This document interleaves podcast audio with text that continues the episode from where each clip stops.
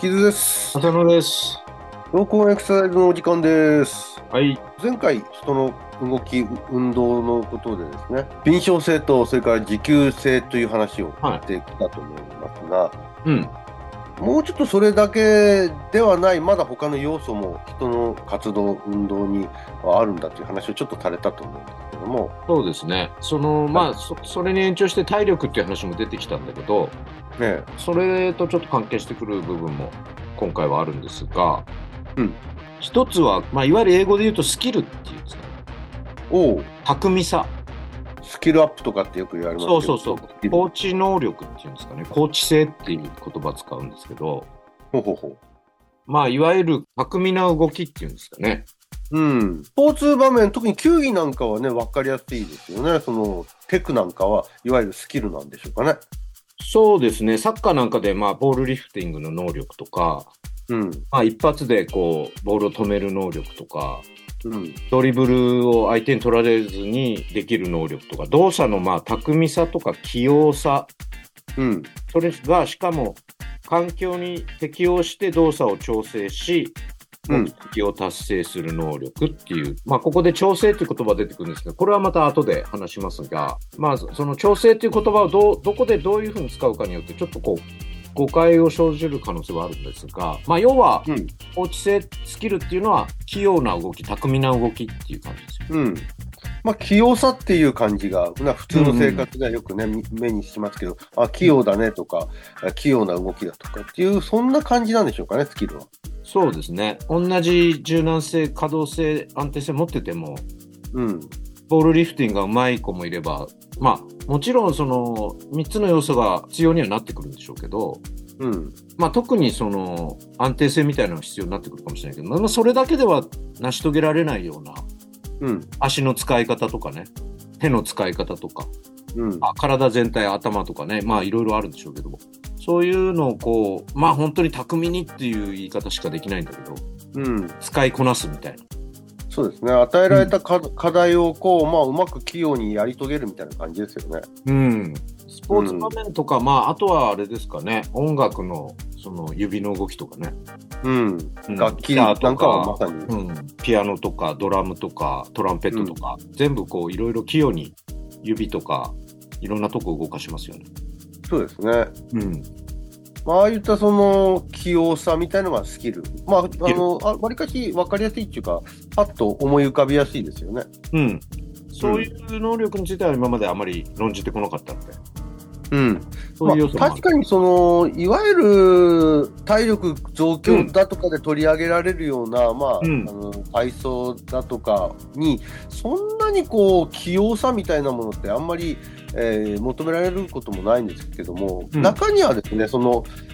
同じ体操の中でもですね、よくこう指じゃんけ、指をこう巧みにこう動かして、うんあ例えば右と左の指でこうあの交互に動かすだとか、うんうんえー人差し指と親指でこうあの閉じたり開いたり閉じたり開いたりを左右交互に逆にやるだとか、まあ、そういったその器用に物を動かすようなことを組み入れた体操もなくはないですけどね。うん、そうですね。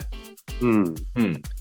ただまあ一般的にラジオ体操だとかでそんなに器用なことを求められてるものってあんまりないですよね。そうだね。ちょっと目的がね、違うかもうしれないん。うん。ただまあそういう能力っていうのは日常の中でもね、料理をするとか、包丁を使うとか、ハサミを使うとか、まあ折り紙を折るとか、いろんなまあ場面っていうんですかね、縫い物をするとかね、出てくるかなと思うんですよね。そうですね。うん。それに対して、まあそれは結局いろんな、こう、指なら指の動きをうまく調整してるわけなんですけど、うん。もう一つそのコーディネーションって調整能力っていうこうこれはコーディネーねション、どっちかというとその指の動きを調整するっていう細かい部分じゃなくて、うんその今まで言ったようないろんな要素、リズムとかタイミングとかバランスとか、うん。まあ、スキルも入りますけどね、それらを組み合わせて、統合して、こううまく調整して、一つのパフォーマンスなり、タスクをな成り遂げさせるっていううん調整能力っていうんです、まあ、ちょっと分かりやすく言えば、体操の選手がいろんな技を次々に連続的にやってきますよね。ええあれなんかは調整能力って言って一つ一つの技はスキルが入ってるけど、うん。うーんそれを一つのこうパフォーマンスとして成り立たせるみたいな。うん。まあ、一つの行動体力の一つっていうふうに捉えることができるかなと思うんですけどね。なるほど。一定の、一連の運動をスムーズにまとめる能力。一個一個ね、例えば、あのージャンプ、回転だとか、えー体をひねるだとかっていうことをやってても、それがまあ一つの体操のその競技の中で、うんちゃんと成立した、あのーものとしてうん、演じきれるかとなると、そのスキルだけじゃない、なんですか、まとめる能力っていうんですか、そういったことが必要だってことなんですそよねのつなぎも必要なわけですよね、流れの中で。だから当然、そのリズムとかタイミングみたいなとか、バランスとか、そういう能力がその中には含まれてはいると思うんですよね。うん確かにね、先ほどちょっと調理の話もちらっとされてましたけど、はまあ、包丁さばきうまかったり、い。うん。えー味付けのそのまあ舌が超えてたりっていうのはあるかもしれないけど、うん。それが全体の料理として成立するっていうのはまたそのそれだけではできないものがありますよねそうですね。順番性みたいなのもあるでしょうしうんうん。鍋に火をかけてる間に物を切って間に合わせるように切って炒めるだとか煮るだとかっていう作業で、まあ、料理って成立すると思うんですけどもうん。それがもう鍋の油がもう完全に焦げちゃってる間でようやくうん。綺麗に野菜が切り刻まれてもちょっと間に合わないわ真似はないですからね。けです。まあだからこれ、まあ、料理で言っちゃうとね、もうちょっと高度なその認知的なね、能力っていうのが試されてはいるんですけども、まあ、こと、身体運動っていうことの観点で見ても、うん、そういう一つのまとめ上げる能力っていうのは、求められる場面は出てくるかなと。まあ、荷物をこう何かに乗せるのにしたって、うん、やっぱりこう、一連の動作を完結させるっていう、こう、調整が必要ですよね。うん、うん。一つ一つが、こう、ロボットのように、こう、一つ終わってから次の動作に行ってっていうより、もっとそれが連続的に行われるじゃないですか。うん。うまい人ほどね。あの、よく技術練習とうミん。ニゲームの関係性にちょっとか似てるなと思うと、あー今の話聞いて思うんですけどね。うん例えば試合前だとかで、よくうんパス、あのまあ、サッカーでいうとパス回しの練習だとか、うんまあ、ドリブルの練習だとか、あのうん2人でタッグ組んでこう走りながらドリブルして、えーシュートする練習だとかってあるとは思うんですけども、うん。それとは別にミニゲームのようにこのシチュエーションでどうやってゴールにするかっていう、うん。うん。そこにどういうその体の使い方やうボんール運びをするかっていうのもまた求められてくるんですけども、これがまあ、その練習試合前の練習がスキルのトレーニングだとすると、まあ、うんミニゲーム的なものがなんとなくこのコーディネーションのトレーニングのような気がするんですけどね。そうですね。だからよりまあ、ある意味ちょっと統合能力だから高度なっていうかね、うん、今までのいろんな要素を組み合わせて、一つのパフォーマンス、タスクを達成させるみたいな。まあ、そんなような能力も最終的には必要になってくるかなっていう。もしまあ誤解を恐れずにちょっと言うと、んもしかするとそのコーディネーションというものを求められるときは、何か一連のうん。ロールっていうんですか、その役割的なものをそうだね。提示した上でや、んなさ成し遂げていけれるかどうかっていうのを見てる気がするんですけども、どうなんでうん。そうですね。今言ったことが広く見た調整能力。すか、うんでまあ、時々そのコーチ制の中で、調整能力、コーディネーションっていう言葉使われるんですけども、それはそれで一つ一つの関節の動き、それぞれの調整っていうんですか。うんこれがうまくいってピアノがうまく弾けるとかっていう、うんそういうあの狭い視野で見た調整能力っていうのもあるとは思うんですよ。うん、うん、こういった時にそのまあ今より何かそのスキルにしてもそのコーディネーションにしてもよりこう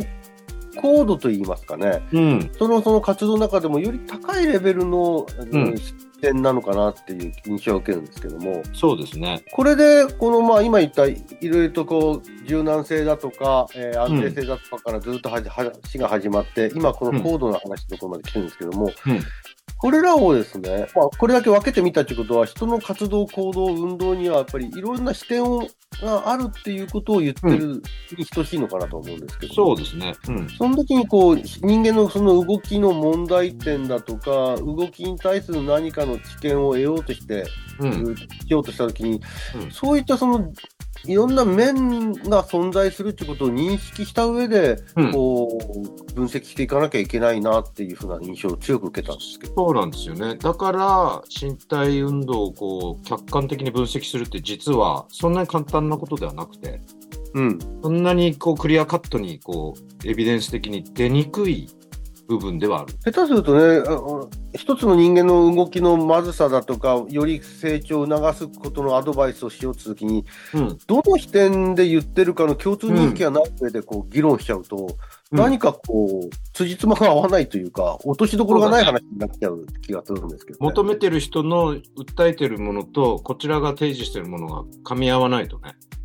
うん。うん。だから、まあ、今回こうやって、あの、多くの視点があるっていうことで、こう、ちょっと言ってきましたけど、まあ、はいひ人のこう、動きを、せあの、説明したり話し合ったりするときは、これらの視点のどこで今喋ってるのか、うんうん。どういった共通のその言葉を持って喋ってるのかっていうところの、まずに、確認からしていかないと、あそうですね。不毛の議論になり得る。なりかねない。うん。ええ意外とあるんじゃないですかね、そういうことって。うん、これはまあそのスポーツに限らず、もしかするとそのた単純な日常生活の活動ですら、そこがあり得るのかなと。さっき言った調理なんかも、うん調理という一つのそのものをあのごおかずをですね作ったり、うんご飯を作ったりするっていう、その完成形に至るときに、うんどういうその、まあ、絵面が浮かんでるのかとか、うん、あるいはどういったコーディネーションを、あごめんなさい、どういったそのスキスキルを持ち得てるのかとか。うんうん。そういった分析もあれば、そもそも立っていられるのか、うんうんうん。うん、そもそも、あのー肩の可動域、肘の可動域、手首の可動域は維持されてるのかとか、うんうん、そういった分析もまた必要になってくるわけでしょうし、そうですね。そこら辺をこう、まあ、あのごちゃ混ぜにしちゃわないで、こう、んやっていかなきゃいけないのかなっていうことですよね。なんかこう運動指導するとこちら側もねその辺はごまかさずにって言ったら変だけどちゃんとこう分かって説明していかないと伝わらないかもしれないですよね。うん、うん、そういうことを改めて感じました。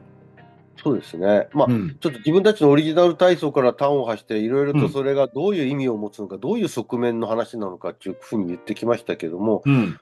えー体操に限らず、人の運動、活動、行動には、ちょっといろんな視点があるっていう、そこら辺を伝えられたらなと思いました。うん。またこういった要素をこう利用しながらね、いろんな動きをまた伝えていけれればなと思ってます。わ、かりました。はいじゃあ、また今後、よろしくお願いします。はい。はい